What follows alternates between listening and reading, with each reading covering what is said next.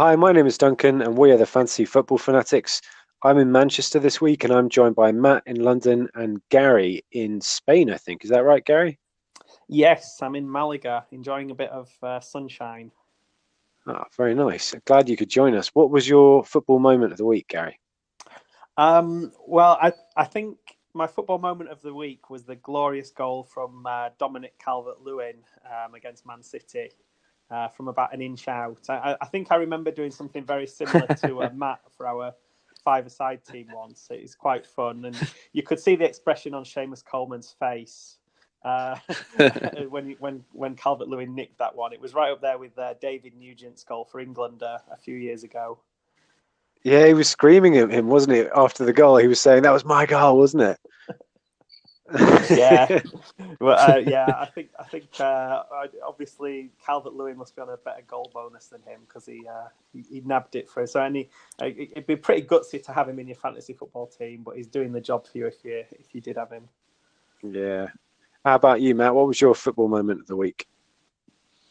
Um, my football moment of the week was uh, watching Super Sunday, um, as it's usually billed, but it was it was only Leicester versus Newcastle, and Newcastle got a man sent off, and it was five 0 um, It was just uh, it, it, I, I find it interesting just to watch two teams I don't really watch that often, and Newcastle are terrible.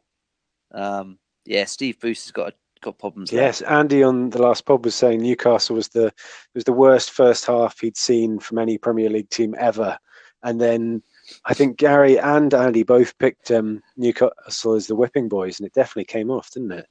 Tore... Yeah, that was uh, good foresight. Good foresight. Uh, absolutely. Torn and all of that without Maddison as well. So impressive stuff. Yeah, I mean Leicester on the other side, they look like quite good. I mean Vardy is if only he wasn't so expensive, uh, he'd be so tempting. Yeah. Um, my my football moment of the week was uh, Granit Xhaka being named Arsenal camp, uh, captain.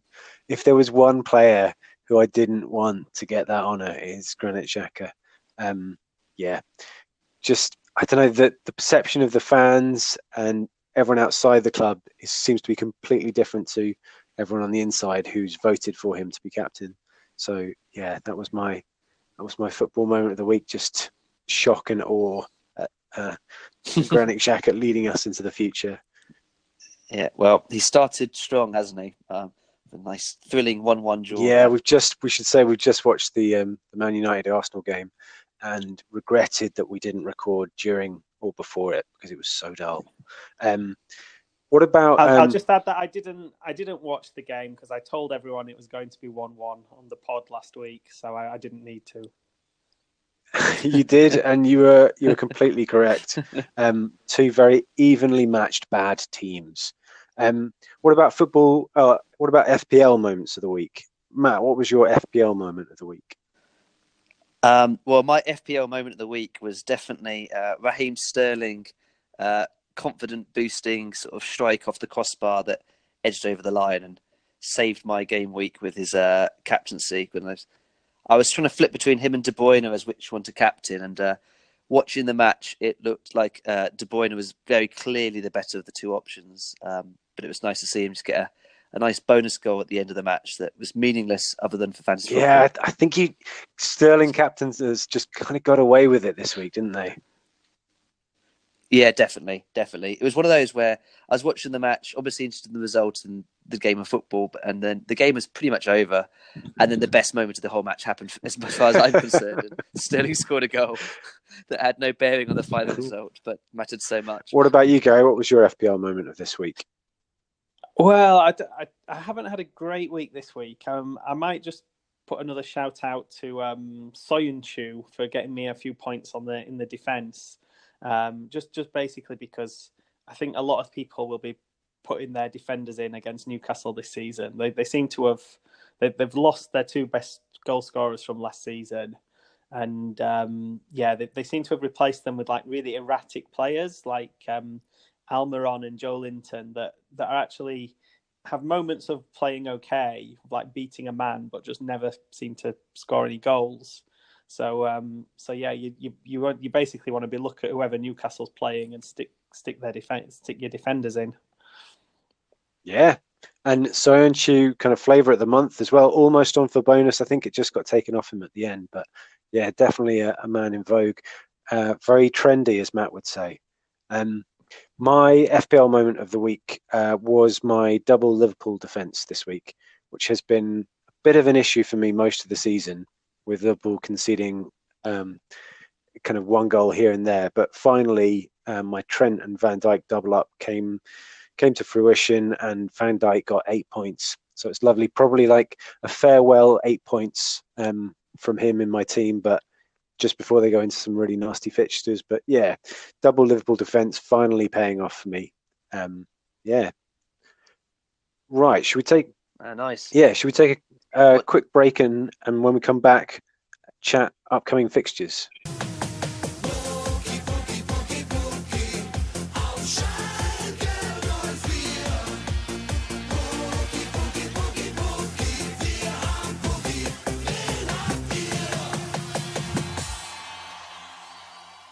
Okay, Matt, it's you first, and you've got Brighton versus Tottenham. What do you reckon to this one? Um, well, Spurs managed to get uh, a decent win considering they were down to uh, 10 men um, against Southampton. And Kane and Son still seem to be doing it at the moment. So uh, I expect Spurs to win because uh, Brighton, for all the sort of looking quite good and everyone's saying it's, it's more positive down there, haven't actually got many results on the board. So um, I expect Spurs to win this one. Uh, it's not so tempting, I think, at Spurs right now that if you don't have Son or Kane already in your team, I'm not sure if people will be rushing to put them in just yet. But um, I was looking at some of my rivals. Ben's got Kane, I think, and Andy's got Son, and they're certainly ticking over as assets. Like each week, they seem to be getting five, six points. It's they're not bad. Yeah, and the, uh, one thing that kind of cropped up from the last game was Aurier's suspension. And then kind of looking at Spurs at the moment, I'm thinking maybe was it Walker Peters? Is he a good option at 4.8? They've got um, Brighton away and then Watford at home, and quite cheap as well. Yeah, that's a good option. It's a good option. Just, I mean, my only hes- my only hesitancy of those sort of transfers is you're basically p- putting in like a cheapish defender uh, to play as long as the suspension lasts, and then he might be rotation again. So it's quite short term. Yeah, fair enough. Um, okay, next up it is Gary with Burnley versus Everton. What do you reckon to this one, Gary? So I, I think I'd, I make Burnley favourites for this one. Um, they seem to be kind of back to where they were a couple of years ago, very solid um, and kind of grinding out good results, and always tough to play at Turf Moor. Um, I guess my, my word of caution here is that um, Everton absolutely romped this game last year. They won 5 1 at Turf Moor. Um, so there might be just something about Everton play well at Turf Moor that they, that they can overcome that. I think otherwise, this is a game for like, this is really the clash of the probably the mid table teams and the mid priced um, players. So um, in that 5 1 win, you had uh, Lucas Digne scored two goals. So at 6.1, he's kind of a bit expensive, but a few people, including me, still have him in the team. Um, I'm also a big fan of Chris Wood for Burnley, who's scored three goals in his last two games. Um, we didn't quite get him into the uh, the Hive Mind team. I, I, was advocating him. He scored again last week. Uh, he's 6.2 million. Um, I also quite like Dwight McNeil for Burnley. They, they seem to score a lot of goals from crosses, and he's the guy who puts them in. And he's six million. Um, if you just want to look away from the mid-price players and you want to look up for, for a bargain, you might you you could do no worse than look at the Burnley defence. I think they've got um, Pope at four point six and Lowton at four point five. Um, and I think Burnley are generally pretty tight at the back at Turf Moor, so that, that might be a, a tempter. But yeah, I think I think Burnley will probably probably win this, but but you never know with Everton having a few dangerous players on the counter attack with um with my my kind of my love for Ashley Barnes, I, I feel like I should explain the reason why I've got rid of him from my team recently and see if you agree with this, Gary. Is that I think if I want a Burnley player in my team, I've from what I've picked up this season, it's a defensive player, and then you know strikers, however godlike Ashley Barnes may be, I just don't think Burnley score that much goal, that many goals. Is that fair enough? Do you think? Yeah, I think.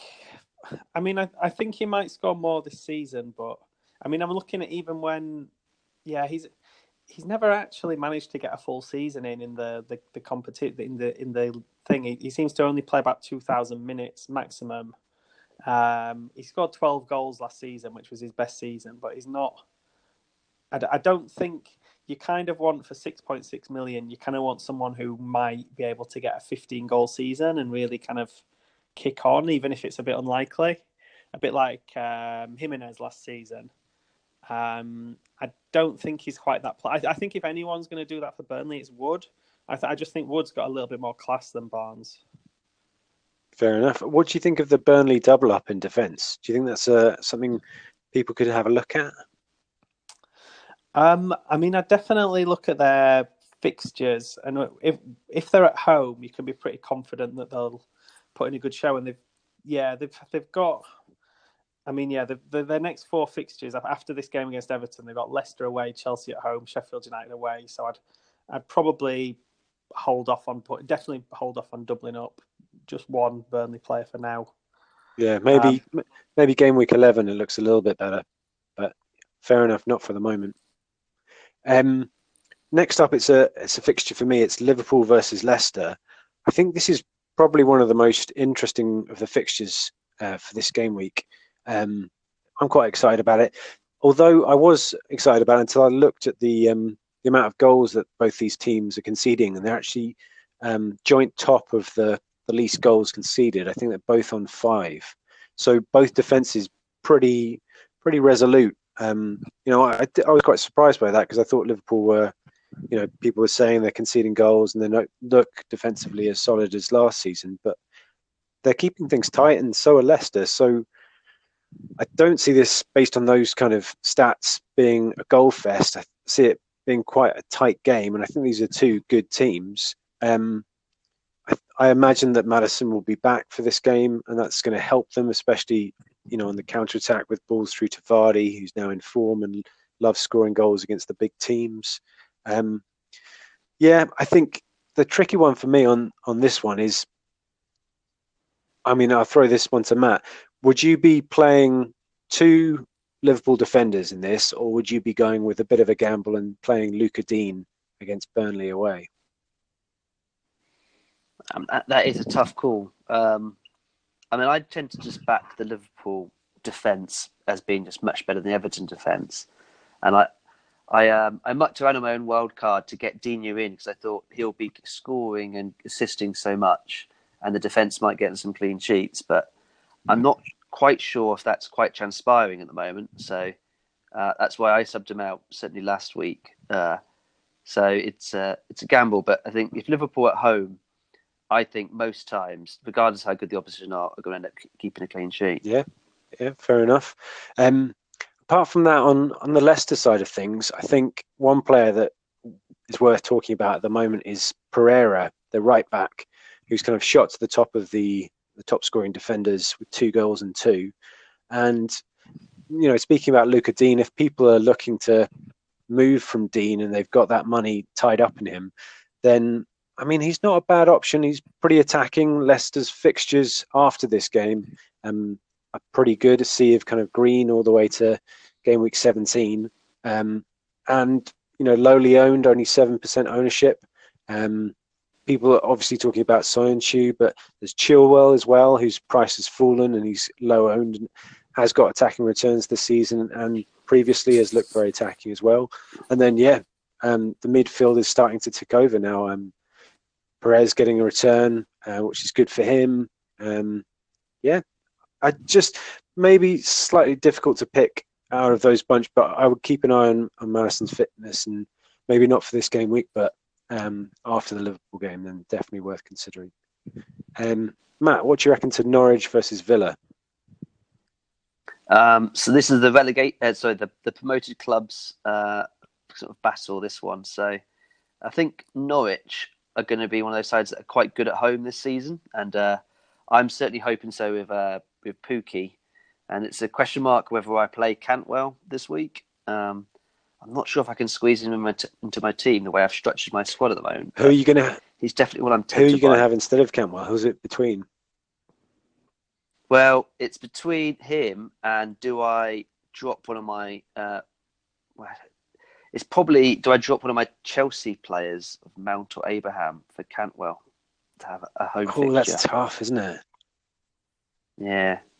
What do you reckon? I don't know. I'm going to throw that to Gary. What do you think, Gary? Um, I mean, I, I still feel if I still wonder if Cantwell's a bit of a flash in the pan.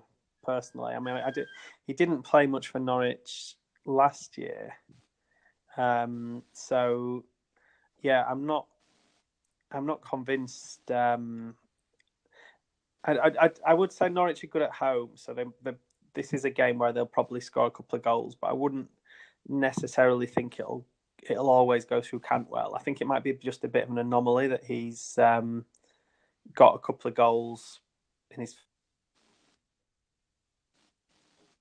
Think, thinking of putting him in. I see he's in like twenty seven percent. I'm I'm missing a trick here, but he has only his last four games. He's just got one goal and that's it. Hmm. Yeah, at the moment, I think it's on Abraham and Mount to play, just because I think I think goes right that they are better players. Um, but it's definitely a tempter to have like a Norwich forward at home, um, really cheap, just in the squad. First sub on the bench, maybe. How about that? Yeah, yeah. And then McGinn for Villa as well is uh, he's he's tempting. I'd love to be able to work my squad out that I could get him in, but um, at the moment I can't. And I, I, I think he's going to be one that maybe ticks over this season. Uh, very good goal um, last last week. I mean, I, I would say I think McGinn is a is a much better player than Cantwell. I think maybe Cantwell plays a little bit further forward, but McGinn will be in the Villa team all season, and he is a very good player. So I, I'd, I'd be more tempted by McGinn. McGinn Hmm. actually scored two, didn't he, in, in this game week? One disallowed and came back and scored another one. So, yeah, really impressive. Yeah, he just seems to be shooting quite a lot and um, getting chances even when he doesn't get the points. He's uh, he's looking quite lively. Yeah, and I don't see a huge amount of goal threat from Wesley. It's more about him holding the ball up and setting up the midfielders. So, yeah, McGinn seems their biggest goal threat. Um, how do you how do you see Yeah. this game going, Matt? Um, I don't know. I've not watched much of Villa so far this season. I think though Norwich at home. Uh, I'm really hoping that Pukki gets back on uh, his goal scoring form, and I, I reckon they might just outscore Villa in this one. Nice one. Fingers crossed. Gary, what do you reckon to Watford, Sheffield United? Um, okay, so this one is it's a bit tricky. This one because there, there's not much past form to go on, um, but I think I think Sheffield United have been very impressive away from home. They've got a very good shape and they're very hard to break. So basically, this this is a massive game for Watford. Um, this is kind of a barometer, I think, for their whole season because they've started the season so badly, um, and they have they have United and then they have Bournemouth at home in, in a couple of games.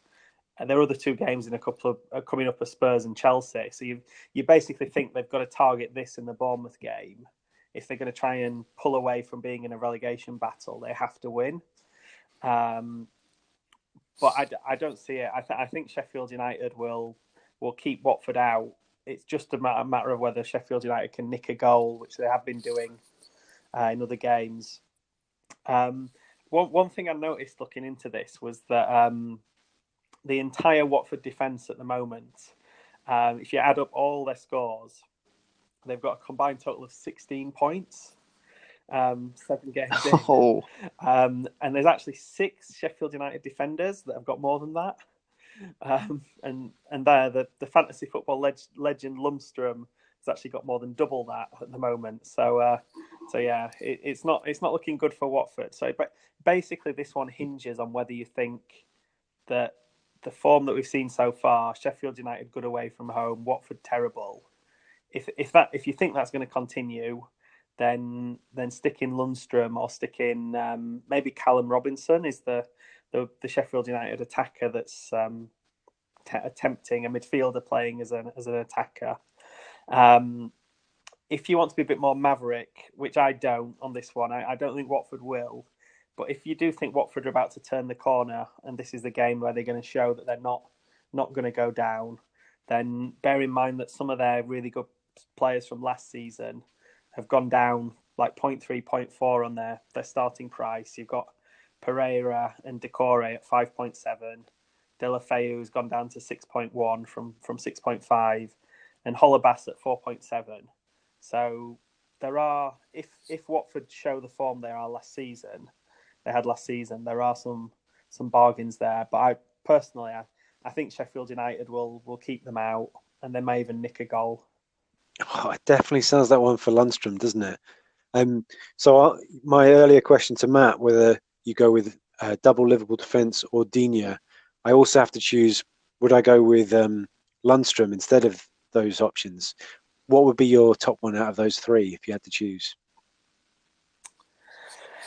Um, yeah, I, th- I mean, I'd, I'd be very, I'd be very anxious in leaving out Alexander Arnold or Van Dijk just because they, they're a goal threat as well. Whereas I, I think I went into that. I, I don't see Lundstram as much of a goal threat. I think he's a guy who scored a goal and got an assist, but he's basically a defensive midfielder. Um, but saying that, when I was like, I do a prediction league, and I was predicting all the scores. I had Leicester Liverpool as one-one, and Watford Sheffield United as as Sheffield United keeping a clean sheet. So if if if the results pan out exactly as I predict, then Lundstram is the better bet. Yeah, he is. Well, it's just so tempting. I don't know if I agree with you about um, him just being a defensive midfielder. I think he's had. There's been quotes from him this season that saying, you know, I'm a, I've been told I'm a box to box player. I need to try and get into the box and assist and score. And even in the games where he hasn't scored, he's had chances, good chances to score. Um, so I don't think it's just kind of a um, just luck that he's got those two goals. I think he is you know in and around the box, as they love to say. But um, but yeah, it's tough call, isn't it? I guess it's where you build your team. Some teams are built around the fact that they have to pick, you know, Lundstram or Rico or one of these really cheap defenders, and this is a, a really nice fixture for that based on your preview. Um, next up, it's West Ham versus Crystal Palace. Um, this is one for me. Um, so, having a look at this one, I was really surprised to see that West Ham are actually fourth in the table. I think they kind of quietly snuck up there without me realizing. Um, I think the reason behind that is that they've got quite a good balance in their team. So they've got quite a lot of attacking midfielders who kind of link up quite well and they're starting to click together. Um, Felipe Anderson and Lanzini and Yarmolenko starting to get the goals.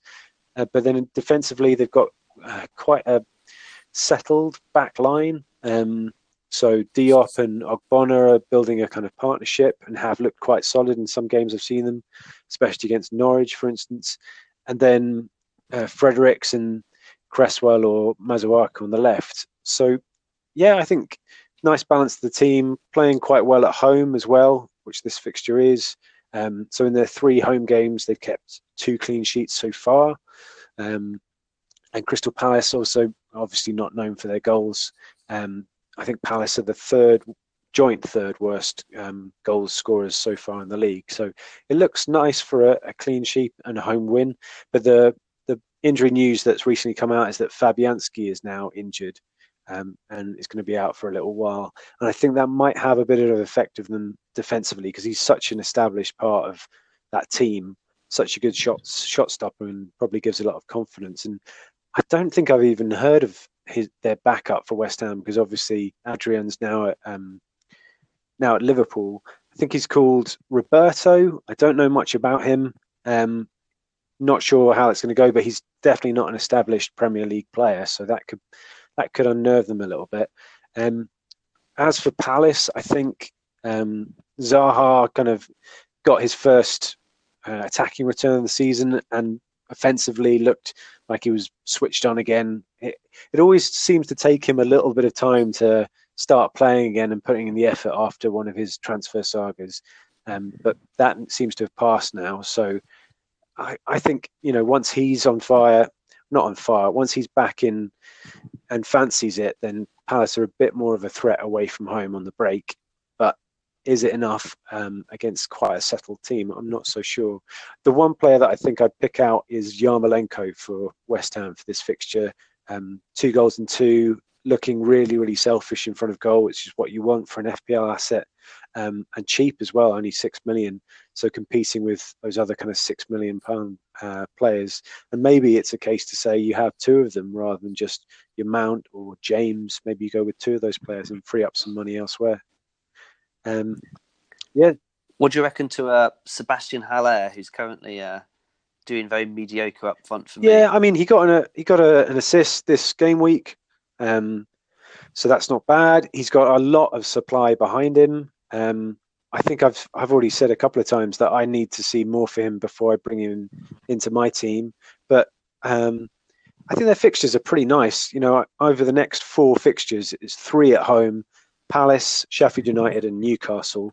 Um, mostly, I'd be targeting those fixtures for defensive players. So maybe Diop at four point five, um, or yeah, I mean defensively, I prefer them to to going for Haller, but I think you've got to hold on to him. Three home games in in four, and you know, not the best teams in the world to play against. So yeah, I think stick with him if you've got him. Uh, save yourself a transfer, mm. maybe. Yeah, he's on my uh, he's on my list at the moment. He's, he's getting near the chopping block. Yeah, but maybe not a, a, an emergency flashing light just yet. Yeah, quite. What do you reckon, Matt, to Arsenal versus Bournemouth? Um, so Arsenal just played out a very boring one-all draw, um, and Bournemouth also drew last week, uh, but a bit more exciting with two-two. Um, I think this is one where you basically just say the bigger team is playing at home. Arsenal tend to be quite good at home; they'll probably win this one. Um, but I think the Bournemouth Bournemouth assets. Everyone's going on about the Bournemouth assets at the start of the season, and then everyone sold them, and actually they they're starting to tick over now. And what King got a massive points return last game week. Callum Wilson seems to be scoring every single week. Even players like Ake seem to be chipping in with points every so often. Um, they look like quite a quite a decent fantasy sort of a source um, if you can if you can squeeze those players in your team. Uh, having said that, I wouldn't be transferring them in just now. It's all about sort of Aubameyang for Arsenal and how many how many points can you get this game week. Is there anyone else you'd be picking out from from Arsenal? I know we were saying last week they've got a really nice run of fixtures coming up, and this is uh, the kind of start of it. I'd, I'd, say after the Man United game. Yeah, well, I'd, I'd say watching the Man United game, I'd say uh, Pepe failed the eye test spectacularly. Um, I mean, you've got quite a few of the youngsters, haven't you? Like Saka and Nelson, and um, who who's the other one that came on later Willock. on? Willock. Um, but I, am not really sure which one of them's the good one at the moment. They obviously just run around quite a lot and and do bits in the Europa League. Um, so I'm not sure they're quite fantasy assets just yet. Probably need to prove themselves in the Premier League. I, I, I would say. But you're you're the Arsenal fan. What, what do you? Reckon? Yeah, I totally agree. I think they just it's uncertainty over which youngster is going to start, and even if they do, they don't seem to be getting attacking returns yet. So, um, yeah, I think for me, it's just Aubameyang um, and no one else at the moment. I think there was a stat in, in tonight's game where they were saying that Aubameyang is, I think he's tied with Salah for the most goals since he signed for the club um, in the Premier League. So he, he can do it whatever the team behind him. It doesn't really matter. Okay. Yeah, he's he's he is sort of uh, really quite incredible, actually, isn't he? He's, every single week he does it, and um, I think Gary's got him in his team. He's uh, he's looking yeah like quite the quite the alternative threat to have in your Another team. nine points today, I think. So um, yeah, I'm, I guess it. You worry that he's not for an 11 million pound player. He doesn't get those massive kind of 15 point hauls as often as some of the um, Sterlings and Agueros, but but yeah, he's so consistent. He's, he's scored or assisted every game, hasn't he, so far? Yeah, he's he's yeah. in that bracket, isn't it? Uh, it kind of makes you feel like you really need space for a premium forward with Aguero doing the same thing, um, Aubameyang doing that kind of thing. You, maybe it's just worth freeing up that, that, cash if you can for one of those two. Um, Gary, what do you reckon to Man City versus Wolves?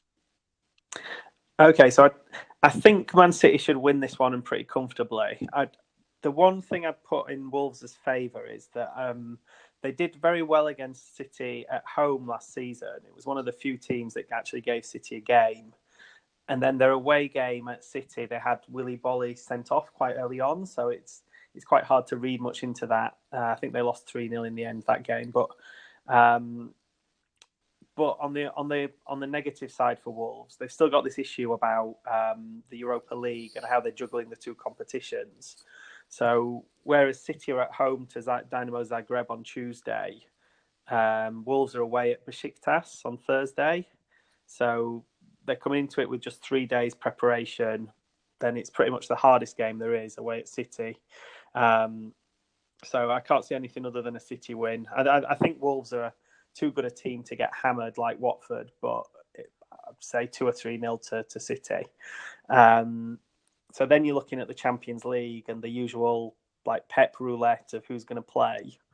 Um, we obviously know like De Bruyne, Sterling, Aguero. If if they do start, you'd expect them to come in with a with a handy haul of points. The the interesting one for me is Mahrez, who at eight point five million is a little bit cheaper. He started four games this season and got 14, 3, 15, and 10 points. So he's absolutely smashed it when he's played. But then the risk is the other three games, he's come on with 10 minutes to go and got one point each time so it's almost like if you think he's going to play, you stick him in there and put him as captain. But if you think he's not going to play and come off the bench, you almost put him as you put him on your sub bench. Um, so it's it's it's a bit of a gamble, but yeah, he, he he's one who might pay off if not many other people have Mahrez. So it's um, could be a again another maverick choice, but I'd, probably that's a bit too maverick for me at the moment. Gary, um, what do you think of the strategy? Just kind of looking at the, the, the goals scored so far, City are so far ahead already with 27 goals. I think the nearest team are obviously Liverpool with 18, which is kind of miles away considering it's only seven games. Is it not just worth us saying, okay, let's you know reshape our teams to have Aguero, De Bruyne, and Sterling, three of the Man City, the key Man City attacking players, and just build a team around that? Does that not make more sense? Do you think than other strategies? I mean, you, you you're taking 36, 34 million out of your team to do that. I think over 34 million, but I mean, Man City will score most goals this season, and by quite a considerable margin. That's not that's not a flash in the pan. They are the best team, and they do like hammer teams in a way that Liverpool occasionally hammer teams, um, but but City do it more consistently, and they they're really dangerous. I'd I'd still be t- I'd be tempted just to go with two out of those three, and look at getting a key player in somewhere else. Just because I think, even though those three are very dangerous, they're not always going to do it every game together.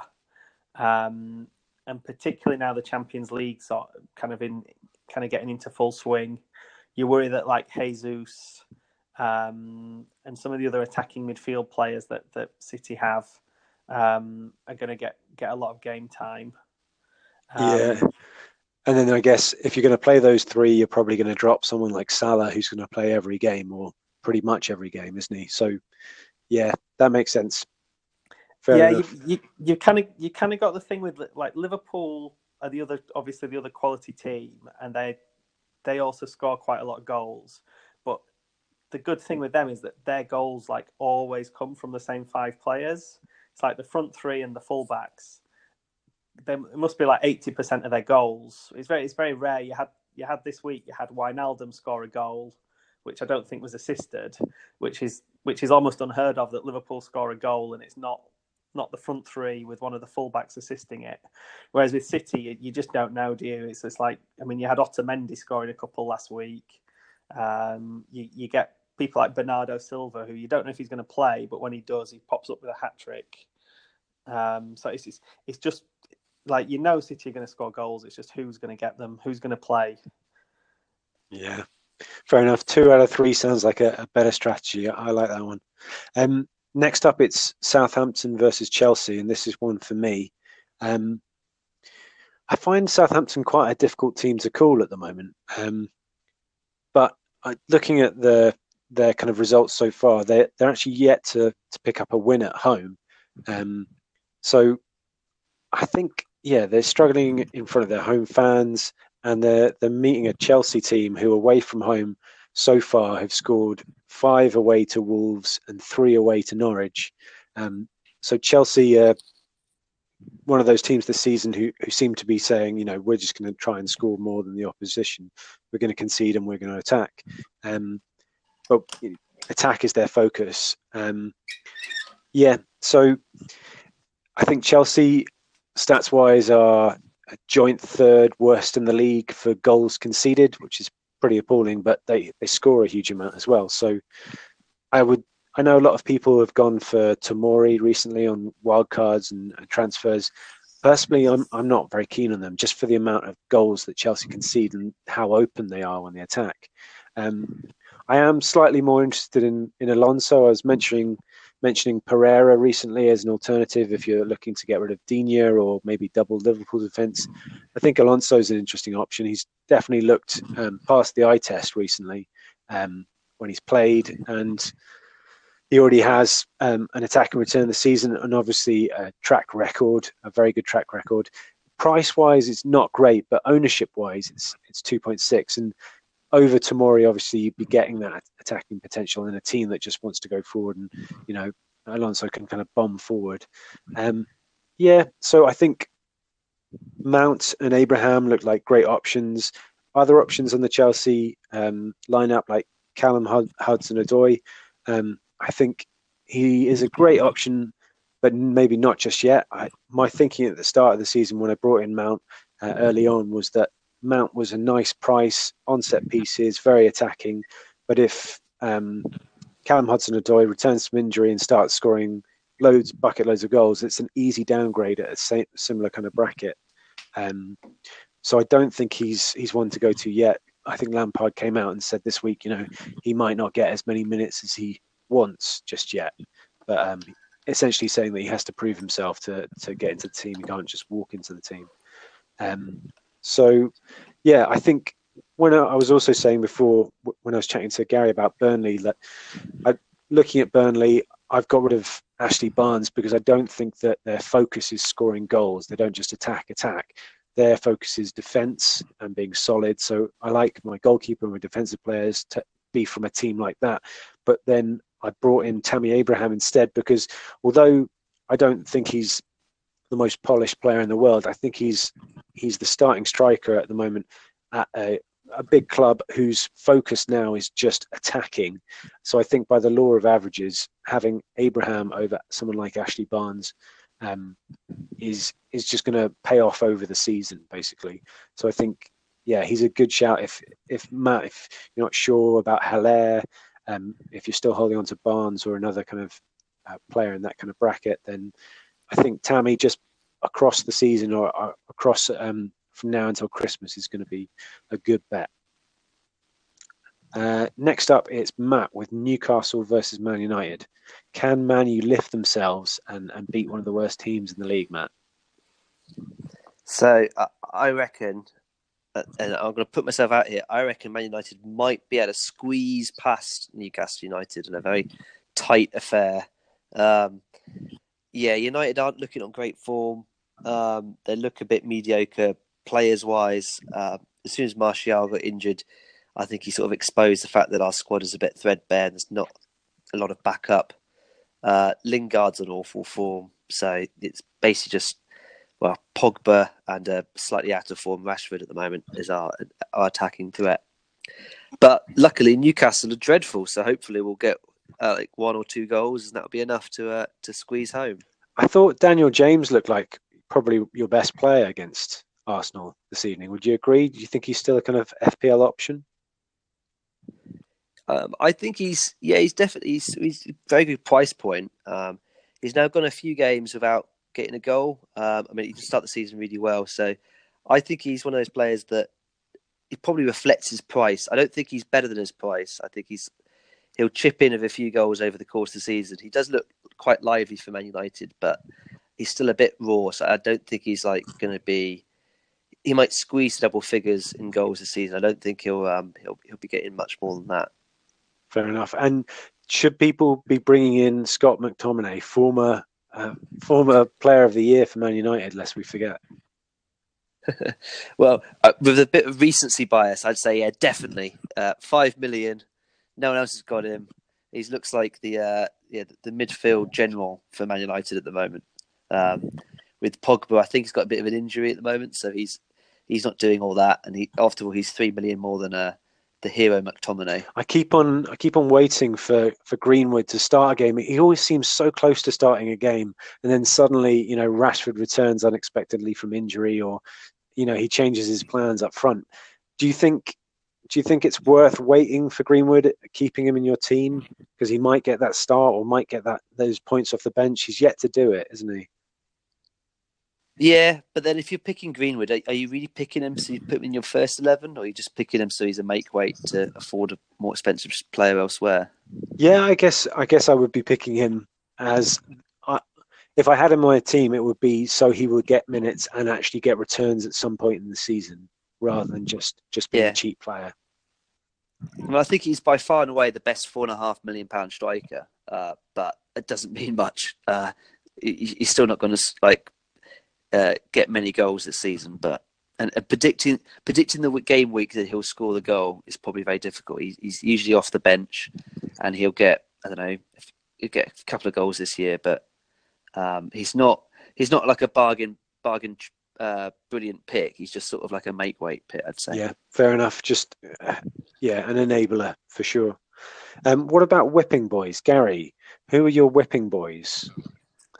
So I I actually I don't think there's going to be a proper thrashing this week, but if you're looking for the biggest win, I, I reckon it's well. I, I, think Wolves are the whipping boys. I, I, think they're going to they're going to come unstuck against Man City, but they'll they'll only get mildly mildly whipped three 0 I, I don't think they'll get get a proper spanking. Okay, what do you reckon, Matt? um, I think that's a really good shout. I think Arsenal might score a few against Bournemouth, who can't defend, but um, I, would be more confident about Man City. Yeah, it's it's that Europa League game um, beforehand, isn't it? Um, yeah, that swings it for me as well. So Wolves are our whipping boys. Um, what about clean sheets, Gary? Who's your first clean sheet? Um, well, I'll, I'll, stick with that. I'd say Man City, uh, home to Wolves. Okay, fair enough. What about you, Matt? Um, I'm going to go for. Hmm, I'm going to go for Manu away at Newcastle. Ah, going with the safe one. I think that's fair enough. Yeah. Go, going with the heart rather than head. I think. uh, I I see a couple of fixtures that I think I see clean sheets in. Uh, Burnley, Everton, and West Ham, Crystal Palace. Um, it's just picking who. I think I'm going to go with the with the West Ham team because, um, yeah, stats wise at home they're looking good for clean sheets, and I think they're quite a solid team. So West Ham for me. Gary, back to you. Um, so I've I've just got a sneaky feeling that um, Newcastle are going to keep Manu out. I've got I've got them Newcastle for a clean sheet.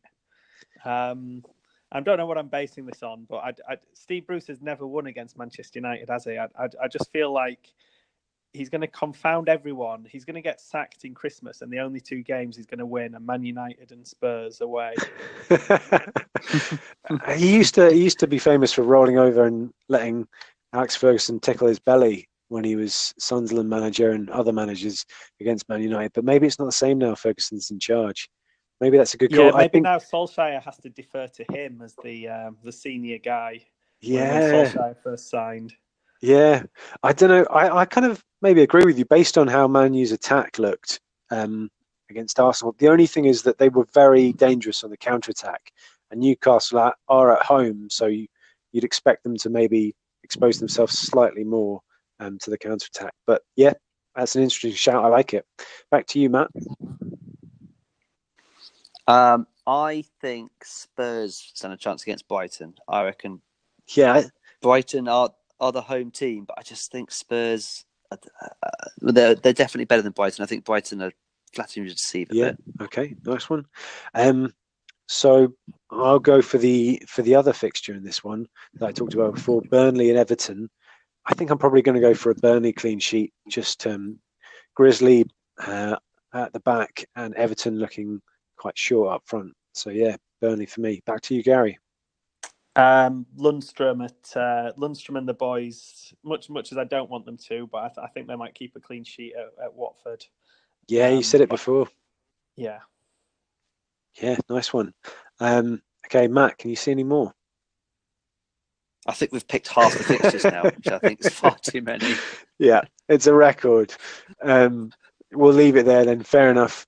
Um, we'll go for a quick break, and when we come back, we'll we'll have a look at the Fanatics League, see how the listeners are doing against us, and and have a look at our wild card in our Hive team. See see how it got on.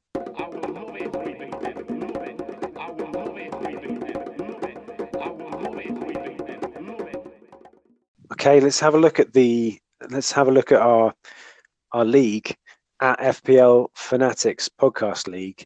Um, and the first thing to say is that out of nowhere, Ben um, Fanatics Ben is actually burst back into the top two. He's taken John Hartepay's um, place, and he's I wouldn't say he's pushing Kevin Miles for first place. He's he's still uh, forty odd points off him.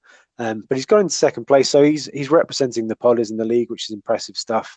Um, yeah, with a, a score of 58 points this week. Um, so he's doing pretty well. I think another player to shout out um, is Greg Greg Dobwell, um, who's the top scorer in in the top half of the league with 63 points, with his team gunning for glory. I can get behind that name.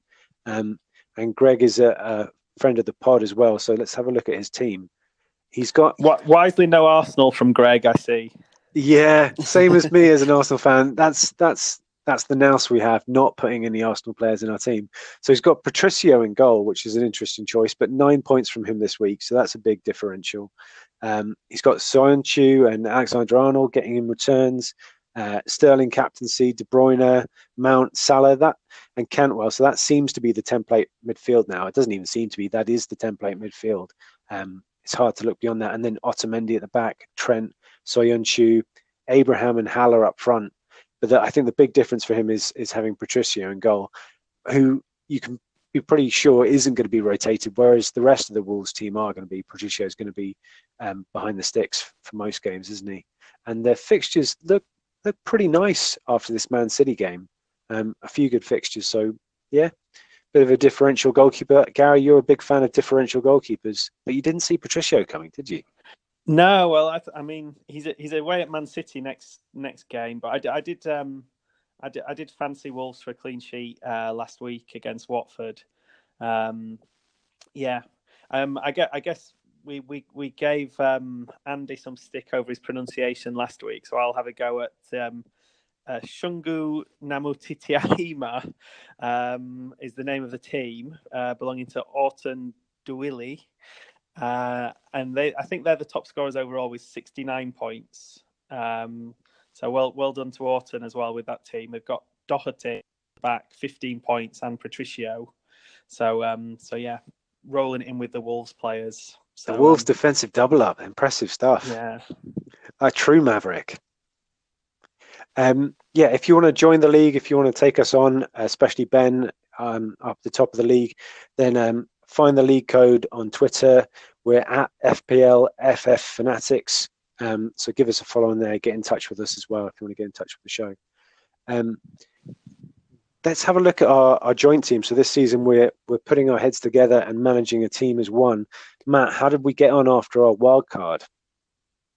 Yeah, so um, I think you guys debated a lot of the wild card picks, um, and then over the week, I think Ben and I chipped in with a few of our own selections of players that we we wanted to see in our hive mind, and uh, it all came together, and we, we fell down our, our league a little bit uh, with the wild card team. But it, I think it's quite a nice looking team now. So we've got uh, Pope and Button, the goalkeeping combo. It's quite quite template uh, but saves a lot of money. And then across the back, we've got uh, Trent, Otamendi, Söyüncü, uh, and then Diop um, and Rico as the the cheap cheapo. And then across midfield, we've got uh, Mane, De Bruyne, Son, McGinn, um, and Cantwell. Um, so we've yeah we've getting the Son and De Bruyne a nine and a half million combo there is uh, is, is uh, I think a bit different, but also uh, got, got lots of points potential. And up front, we've gone Aguero and Abraham um, with Greenwood as the uh, the sort of the make weight to afford that. So um, we picked Aguero captain, so he's off the bench. Uh, four points was well, it, it, it wasn't bad, but it could have been could have been better if only we'd gone De Bruyne, who was our vice captain, uh, and it got us as forty nine points. So all in all, pretty solid wild card. Um, yeah, what do you guys think? Yeah, in a, in a low scoring week, you know, average points are 44 or something around that. 49 points, not bad. Low scoring week. Yeah, I think all I ever want after a wild card is just a decent score. I don't hope for anything massive. It's it's about the the long term with a wild card. I think. Yeah, definitely. Yeah, there's a there's a few picks there that um, with a lot of players having already played their wild cards the players that have emerged since then are starting to come through. We've, we've managed to get those guys in. So I think Son looks good and Diop for the fixtures is, is, is pretty decent. And Söyüncü now the fixtures have turned for Leicester as well as uh, quite good, cheap, cheap defenders that have enabled us to get Abraham Aguero up front and some big hitters in midfield. How are we looking for next week? Well, sorry, next game week. So next game week, um, yeah, I, I think the transfer decision uh, will, will sit onto Gary if he wants to make any transfers. Um, Gary, do you have any things that you think need surgery in this team at the moment? Um, I think after we've done the wild card, we should probably leave it a week. Um, I, I, think we've got, yeah, I mean we've we've got pretty good. Obviously, the three City players need to play. Then you've got, by the looks of it, you've got is it Chelsea, West Ham have decent fixtures. Um, we might be struggling a little bit. I guess you want to rest Söyüncü for a visit to Anfield, and Rico for a for a visit to um, the Emirates. So I, I, guess that just means we put Cantwell in and leave those two on the bench. Yeah, the three three five two.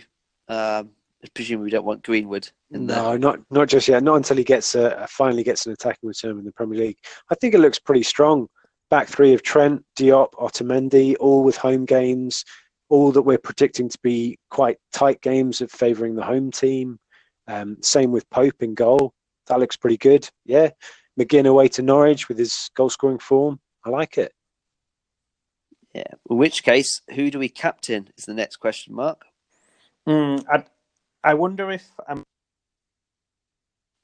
maybe De Bruyne or Aguero. He's got the form, um, but but maybe take a call on Saturday morning once we've seen the who Man City play in midweek in the Champions League and who we think's going to be rested. Yeah, I think definitely see see who plays for City. I think definitely a City player, but see who plays in the Champions League and De Bruyne or or Aguero. I do just I do just fancy De Bruyne at the moment in the home games. I think he he returns pretty consistently with high points return. I think in his last three home games it's 11, 13 and 17, which is you know Aguero chipping in with uh, at least one goal sometimes just gets five or six points from him, whereas De Bruyne seems to be really explosive at home. But we'll yeah see see how it goes in Europe. And also, De Bruyne missed training today as well. Yeah. Ooh. So whether that means he's a uh, injury doubt, sometimes Pep keeps those kind of things hush hush. We'll have to see as the week week develops. Well, I think yeah, Aguero. Just looking at, he's basically got points returns every home game this season, and he's also got some um, big double point hauls. So uh, I think I think it's finely balanced. I, I, wouldn't just default to KDB just yet. Yeah. Okay. Fair enough. Um, should we have a look at gut punts, Gary? How did we do last week? Um, so I'd, i mentioned last week I'd opened up a, a, 29 point lead, so I thought maybe it was worth giving you all a bit of a chance to catch up. Um, so I went with Diogo, Diogo Jota as my gut punt, who then went and got injured in midweek, so he didn't play. Um, and my regular gut punt, Che Adams, didn't play at all either. Um, so Duncan, you didn't. Well, three of you went for Leicester at home to Newcastle, which was a which was a sound tactic, but none of the players really hammered it. I mean, Chilwell for Matt got six, Tielemans for Duncan got three, um, Perez for Ben got six. Um, Andy also picked up six from Eriksen. So you all kind of ticked it over a bit. Uh, but Ben's the only one who's really been catching up. He's also got Danny Ings as his um, season long pick, who um, scored against um, Spurs. Um, so so yeah, he's um, yeah he, he at least got he got nine points. So um, so so Ben's got fifteen overall this week and is closing the gap. I think he might have just overtaken you, Duncan. Yeah, Ben's No. into second. No. So uh, yeah, he's uh, closing the gap. But anyway, um, so yeah, for this week, um, Ben has gone for Pogba, uh, Paul Pogba. So um, my nemesis last season, he, he's actually only at four percent ownership at the moment. Um, so not many people are, are kind of going for for a punt on him. Um, so um, Ben thinks he's going to come out of of that narrow defeat at Newcastle with uh, with a few bonus points. Um, for me, I'm going to go with a player I've never seen play, um, but um, I'm sure this is his breakthrough game. Um, I quite like the. Um, I think um, Saka at Arsenal. Um, is quite interesting that he's he was put straight into the team kind of away at Villa. He had he had to come off because of a red card at half time for for Maitland Niles, and then he's played 79 minutes at Old Trafford. Um, so I I just think that at home to Bournemouth, uh, and it's looking like that he's flavour of the month at the moment. This might be a chance for him to to notch his first professional goals, and he could be a real bargain if he's if he's a regular for Arsenal. Uh, 4.5 million. Um, so may, maybe um, might be a bit early to put him in, but if you want to be ahead of the curve, then have a look at Saka. Uh, what, what do you reckon, Dunk? Is that is that completely ludicrous or? uh, Well, I, I don't know if it's ludicrous. It's definitely a gut punt, but um, it's an interesting one to highlight as well. That price and, and playing for Arsenal. I didn't even realise he picked up the assist in the uh, Man United game. So he has actually got form. He's got a, an attacking return.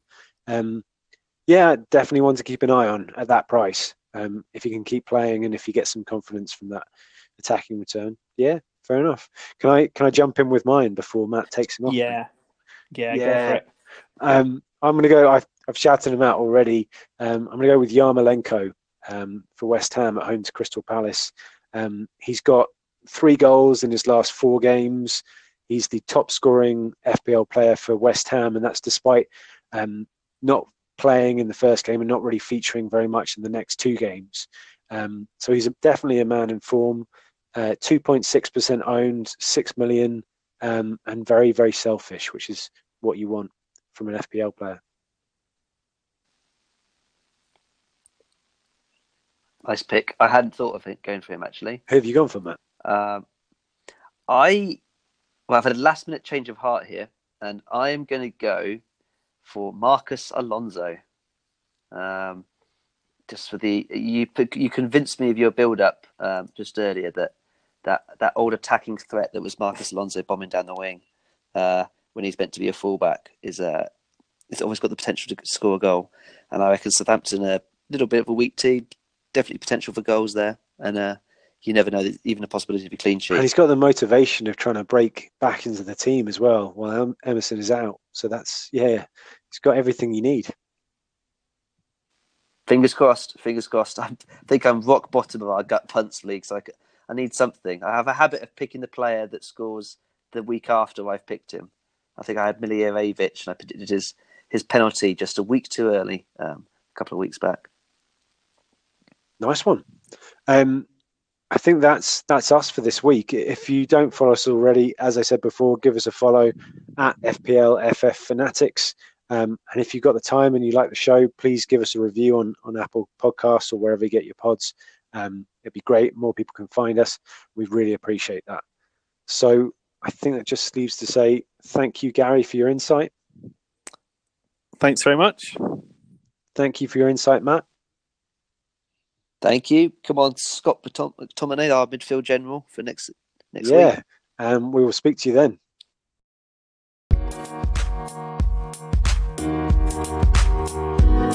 Thank